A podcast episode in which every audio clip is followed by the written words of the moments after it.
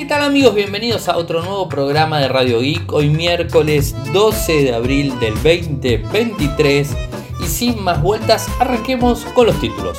Según informes, Elon Musk eh, compró miles de GPUs eh, para su propio proyecto de inteligencia artificial, eh, obviamente para Twitter.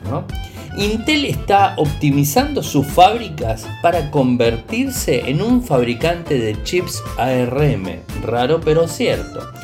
Los usuarios de Samsung, esto estén muy atentos, eh, necesitan actualizar la aplicación de teclado que viene por default en el equipo. OpenAI, la compañía de ChatGPT, lanza un programa de recompensas para errores de esta inteligencia artificial se confirmó que el Xiaomi 13 Ultra será lanzado el próximo 18 de abril. Y por otro lado tenemos también que eh, Samsung firmó nuevamente un acuerdo de 9 años, una extensión de 9 años eh, con McAfee para proteger sus dispositivos Galaxy.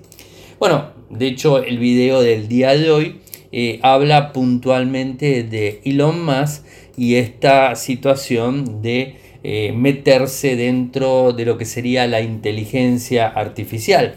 Hice eh, el video tratando de, digamos, de meterlos en el tema y por supuesto cuando ingresan a Radio Geek escuchan toda la noticia completa con los puntos de vista que, yo puedo llegar a, a, brindarle a la misma. A ver, ¿se acuerdan cuando hace dos semanitas más o menos les contaba que Elon Musk tenía un as bajo la manga y estaba pensando en la inteligencia artificial que de hecho hablemos y digámoslo de forma muy concisa utiliza inteligencia artificial básica en los vehículos Tesla y en digamos este también en, Neuralink utiliza inteligencia artificial. Así que él hace uso de la misma.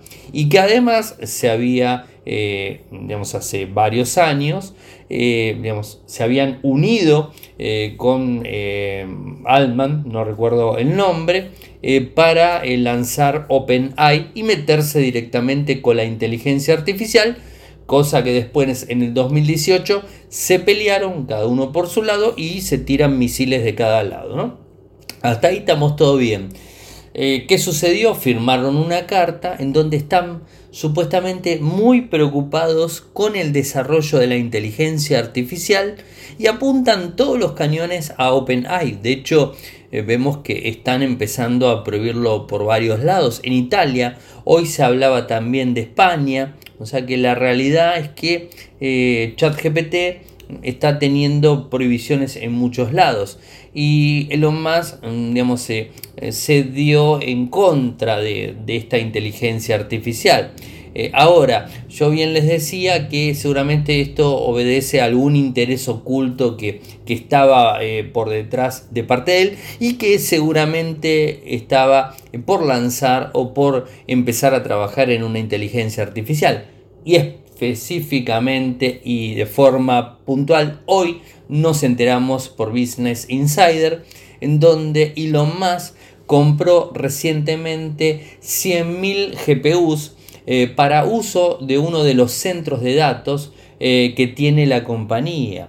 Y una fuente les dijo que está comprometido en un esfuerzo muy fuerte en lo que tiene que ver con Twitter eh, para eh, tratar de avanzar en las búsquedas eh, que se realizan en la red social y por supuesto para ganar dinero, de eso no me cabe la menor duda. es una creación de una inteligencia artificial generativa en donde la empresa entrenaría con su propio sistema que es Twitter, ¿no? No está muy en claro, ¿no? O sea, qué es lo que va a hacer, cómo lo va a llevar a cabo y, digamos todo este tipo de cuestiones, eh, pero la realidad es que tenía un, as bajo de la manga eh, y bueno, o sea, eh, obviamente atacó a la compañía que más está haciendo en inteligencia artificial hace un año, podríamos decir, y, bueno, obvio, él se separó de la misma y por supuesto quiere sacar su propia versión. ¿no? Esto es algo que yo ya se lo sabía he hablado porque a mí me parecía eh, más que claro esta, esta situación, así que no, había mucho que esperar, era cuestión de tiempo que tengamos información al respecto. Eh, pero bueno, veremos qué es lo que termina siendo y cómo impacta esa inteligencia artificial en Twitter. Y si es que además también la va a estar poniendo en otros servicios, o bueno, como lo está haciendo OpenAI con ChatGPT. Veremos. Intel está optimizando sus fábricas, o sea, sus fábricas de desarrollo litográficas, para convertirse en un fabricante más de chips ARM. ¿Y por qué quiere hacer esto Intel? Intel ya tuvo un duro golpe en el 2019-2020, ahora no recuerdo, de memoria lo estoy diciendo, cuando Apple, 2020 creo que fue, eh, Apple se metió directamente con los eh, microprocesadores, los ARM M1, ¿no? los Apple Silicon, en donde empezó a dejar de lado a Intel para sus MacBook, ¿no? Eh, obviamente lo que tiene que ver con, eh, con iPad o con iPhone sí, tienen microprocesadores eh, ARM, por supuesto, pero hasta ese momento no estaba teniendo equipos Mac directamente con Mac OS que funcionen con ARM.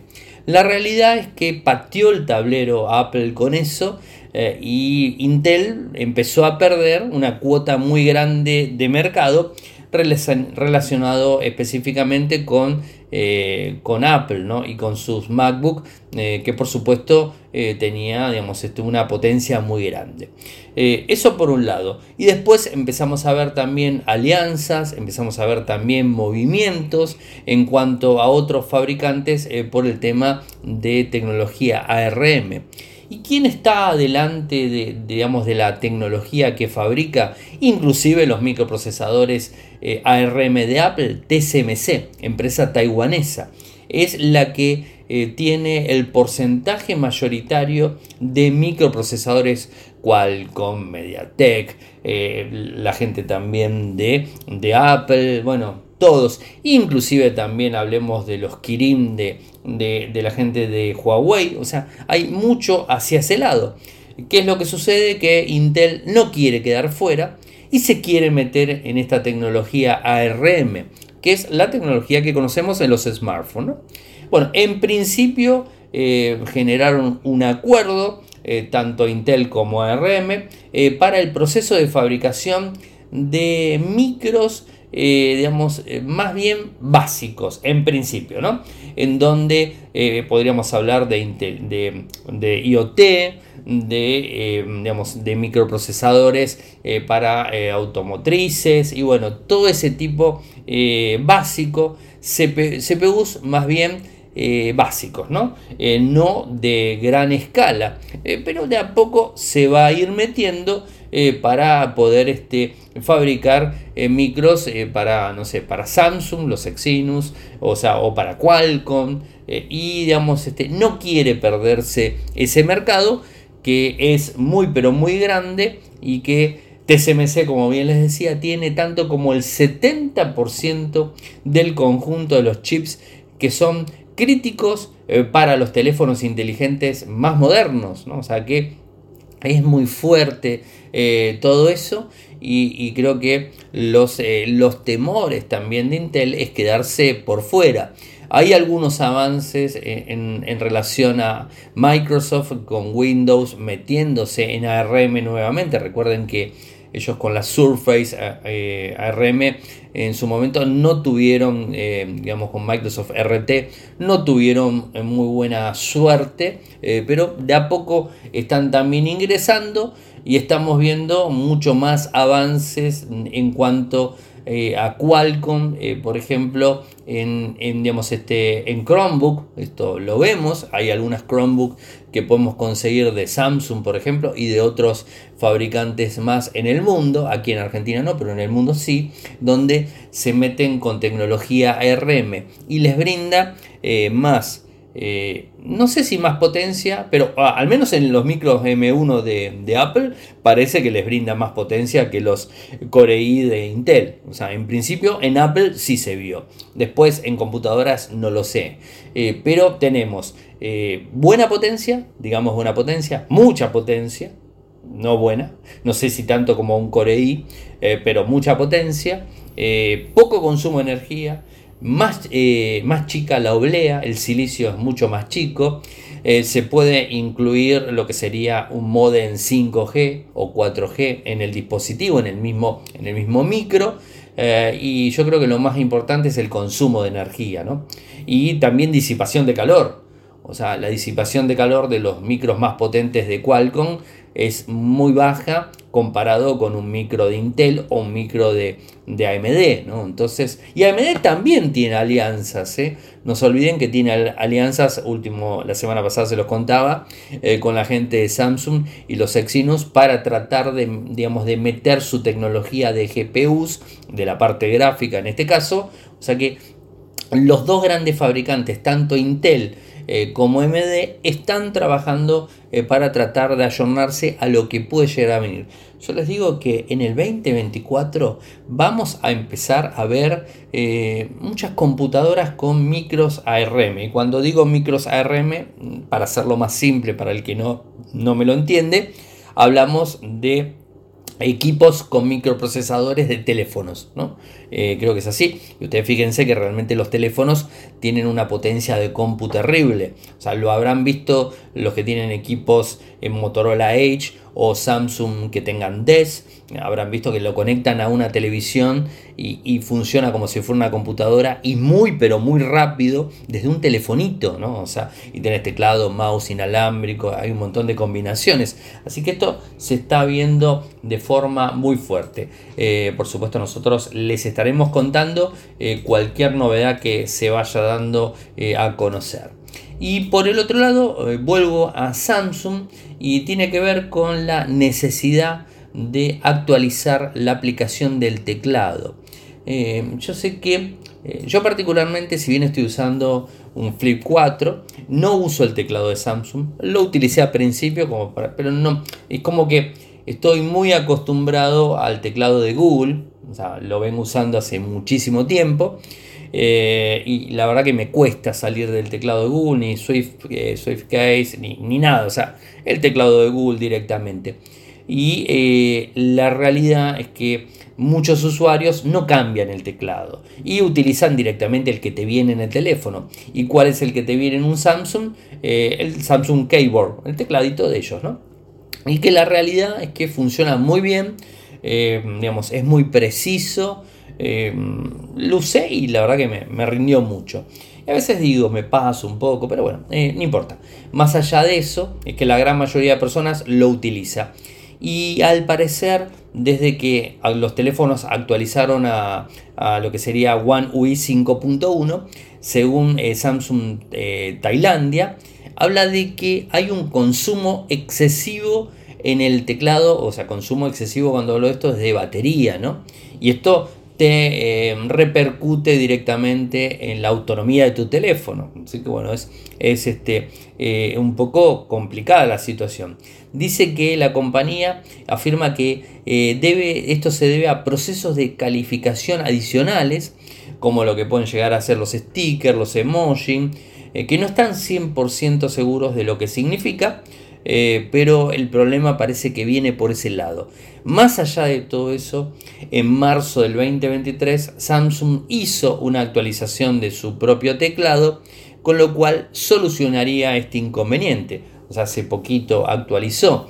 Eh, así que si no lo actualizaron, háganlo porque es necesario. La versión que tienen que tener es la B 5.6.10.31 esta es la versión que tiene la actualización que le estoy diciendo. En definitiva, para que tengan en cuenta, el, problema que van a tener es este, un consumo más grande de, batería. No sé hasta qué punto, pero por supuesto le resta, digamos, este, horas de pantalla o horas de vida al teléfono, ¿no? O sea, de uso en general. Y por otro lado, hablando de inteligencia artificial, como arrancamos, OpenAI lanza un programa de recompensas eh, por errores en ChatGPT. en donde eh, al parecer no está 100% destinado a desarrolladores, o sea, está abierto al público en general y por lo que tengo entendido a nivel mundial, en donde las recompensas van de, dependiendo de la gravedad de la misma, de 200 dólares hasta 20 mil dólares. Eh, si 20 mil dólares, por supuesto, tiene que ser un grave problema que tenga de seguridad. Puede ser un tema de seguridad, puede ser un tema de funcionalidad y ellos este, eh, verán hasta qué punto es viable lo que le estamos reportando. Recuerden que la mayoría de empresas tienen este, un, digamos, este, un servicio de recompensas. Google lo tiene, Meta lo tiene, Microsoft lo tiene. A veces son mejores, a veces son peores, pero bueno, por lo general tienen un servicio de recompensa en donde los desarrolladores encuentran bugs, encuentran problemas, lo reportan y digamos, este, ganan dinero. Inclusive eh, en temas de seguridad, o sea, eh, hay un, digamos, este, un mercado para ese tipo de cosas, porque en definitiva nosotros que estamos utilizando los servicios somos beta tester, por así decirlo, ¿no? Fíjense lo que les acabo de decir del teclado. Si hablábamos en enero, bueno, el teclado de Samsung tenía un consumo excesivo de batería, hasta que en marzo lo actualizaron. Alguien lo reportó, alguien se dio cuenta, Samsung lo solucionó y bueno, ahora ya no tenés ese problema. Pero esto va pasando de forma constante. O sea, en la, eh, en la, en la tecnología sucede de forma constante y los servicios se van este, actualizando, se van mejorando, se van puliendo de forma constante. Eh, así que bueno, esto es, interesante. Después les paso el enlace para que encuentren toda la información. Y como les decía a principio, se viene el Xiaomi 13 Ultra. A ver, en el Mobile World Congress, Xiaomi lanzó el Xiaomi 13, el clásico y el Pro y el Ultra parecía que quedaba medio relegado. Eh, la realidad es que no, y de hecho eh, lo salieron a comunicar con, digamos, con una imagen, o sea, una imagen directamente, en donde habla de, eh, digamos, del evento que se va a hacer del Xiaomi 13 Ultra el próximo 18 de abril, o sea, la semana que viene, creo que es el martes, si mal no recuerdo, eh, a las 19 horas GMT, digamos, sería el horario. Vamos a seguirlo, por supuesto, y no hay mucha información. Eh, en la imagen te muestra un redondel muy grande en, lo que tiene que ver con la cámara.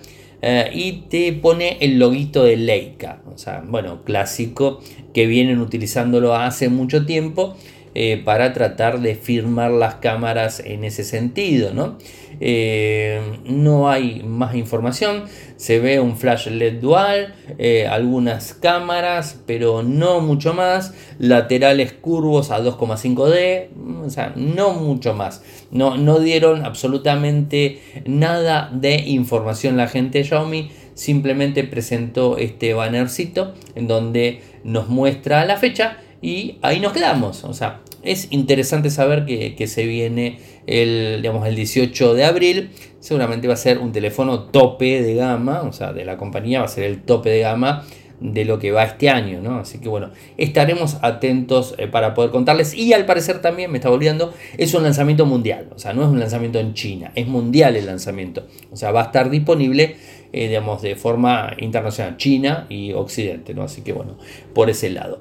Y una noticia eh, que no sé si lo saben, pero Samsung tiene un acuerdo hace bastante tiempo con el antivirus McAfee.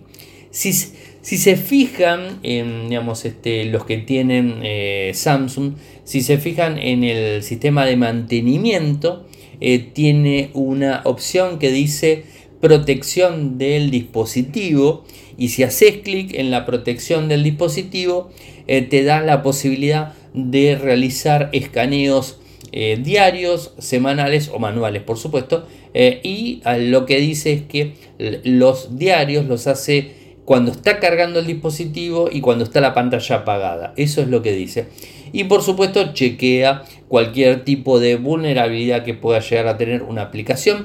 Inclusive también cuando instalas una aplicación, el sistema de, Samsung con McAfee de por medio te chequea lo que sería que no tenga virus, que no tenga malware, que no tenga nada ahí metido, ningún tipo de código. Se puede desactivar este, por defecto, está activo eh, y, bueno, creo que es, una opción eh, interesante.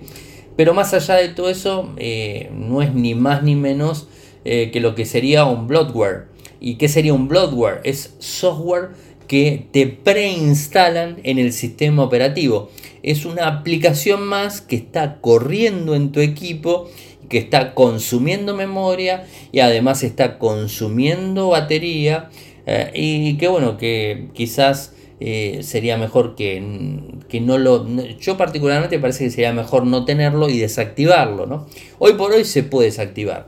Y Samsung lo que hizo ahora es nuevamente un acuerdo en donde firman por nueve años con McAfee para seguir incluyendo este servicio eh, directamente en tu smartphone sin que vos lo sepas, porque realmente eh, McAfee no te aparece en ningún lado, ¿no? O sea, eh, lo tenés corriendo, pero no, no te enterás directamente. Está en la protección del dispositivo, mantenimiento y batería, en los ajustes del sistema, donde está la opción de activar el sistema de protección, respaldado con la tecnología de McAfee. Eh, digamos, donde se ofrecen además, si haces más clic y entras en las más opciones que tiene adentro, vas a tener un anuncio de la web de McAfee en donde te brinda la posibilidad de contratar diferentes servicios directamente para proteger tu dispositivo. No entiendo eh, cuál es la necesidad de Samsung de meter un antivirus en, un smartphone Android. Eh, particularmente tengo que decirles que no soy partidario de poner ningún antivirus en un smartphone Android. Eh, porque la verdad creo que no, no sé si es tan útil, eh, excepto que sea un malware muy fuerte. ¿Cómo te puedo decir un malware muy fuerte? Agarraste una APK de afuera que descargaste de internet, tiene un malware metido, lo ejecutas y que te lo detecte.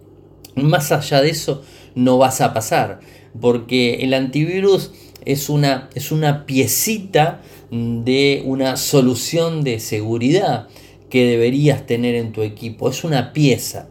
Después tenés el malware, tenés el phishing, eh, bueno, y tenés un montón de otras opciones eh, que se te pueden instalar en el dispositivo y no solamente el antivirus en sí como conocemos, eh, y si no tenemos que remontarnos a el 2000, o sea, en donde sí teníamos antivirus. Hoy por hoy ya las cosas han cambiado muchísimo.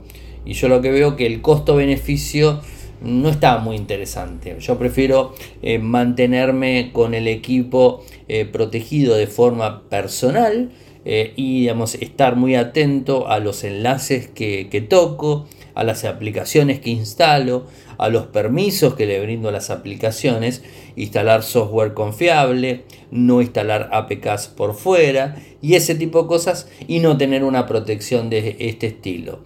Eh, por default ya les digo está activado y esto es un bloatware eh, que digamos, este, te lo disfrazaron bastante bien.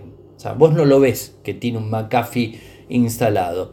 Eh, Samsung tiene cosas buenas y cosas malas y a veces las cosas malas están muy relacionados al software de capa que le termina agregando, más allá que One UI tiene un montón de funciones muy interesantes, bueno, también tiene estas cosas que para mí no están nada bueno y que deberían preguntarte si querés o no querés activarlo. En principio, si quieren después hago un videito y les muestro cómo, eh, cómo desactivarlo. Eh, pero mm, del vamos, cualquier equipo Samsung Galaxy que te compres lo vas a tener activo. Bueno gente, llegamos al final del programa del día de hoy. Eh, mañana voy a estar en un evento que se llama, el evento se llama VL Light Plus. En donde bueno, se, muestra todo lo que tenga que ver con la tecnología de iluminación. Vamos a ver tecnología IoT, digamos, este, inteligencia artificial seguramente también vamos a tener. Vamos a estar realizando la cobertura. Quizás, ¿por qué no? Salgamos en vivo desde ahí, no lo sé, capaz que sí. y bueno, esto es simplemente para contarles y mañana a la noche les hago el reporte completo. Me pueden seguir desde Twitter, Mi nick es arroba arielmcor, en Instagram arroba arielmcor, en TikTok arielmcor, en Quay arielmcor, en, en Telegram mi usuario también es arielmcor, no hace falta que lo diga, ¿no? Es el mismo. Si me quieren hablar directamente por ahí lo pueden hacer. Si quieren sumarse a nuestro canal en Telegram es Radio y Podcast, ahí meto mucha información. En YouTube, youtube.com barra Infocertec, nuestro sitio web en Argentina, infocertec.com.ar, en Latinoamérica, infocertecla.com. Muchas gracias por escucharme y será hasta mañana. Chau, chau.